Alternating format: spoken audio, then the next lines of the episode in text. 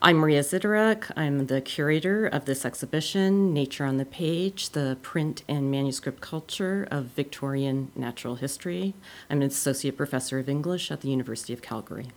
So, this exhibition really began uh, when I was doing some research in uh, the bindings of the Victorian Natural History Collection here at the Fisher.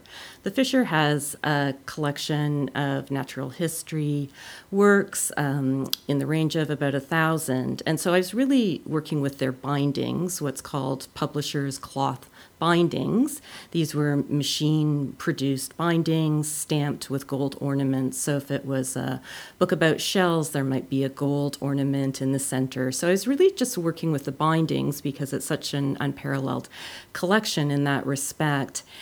And one day, as I was opening, um, I was studying the bindings, but also opening various volumes, I came across um, what I thought was an illustration of a piece of seaweed. It was quite bright, vibrantly red, and I thought, oh, you know, the, the Victorians and their amazing illustration techniques. But as I looked more closely at that specimen, uh, well, at that illustration, I realized, in fact, it was a mounted natural history specimen to the page. And yet, this was a letterpress book. So, what you had is not an album, a manuscript album, but a print item that had used the actual natural history specimens themselves as, as, illustrations. And so I thought to myself, well, that's quite interesting. And um, like most research projects, you go searching for an article to describe what you have in front of you, and you sometimes you don't find that article and you wind up writing that article yourself. And so I began um, researching these books with mounted natural history specimens and found that they were a phenomenon called natural illustrations.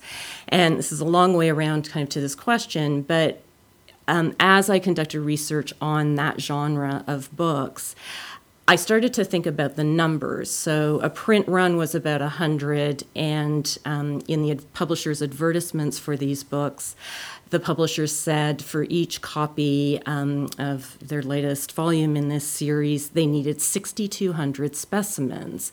So 62 illustrations, print run of 100. And I thought, 6,200 specimens.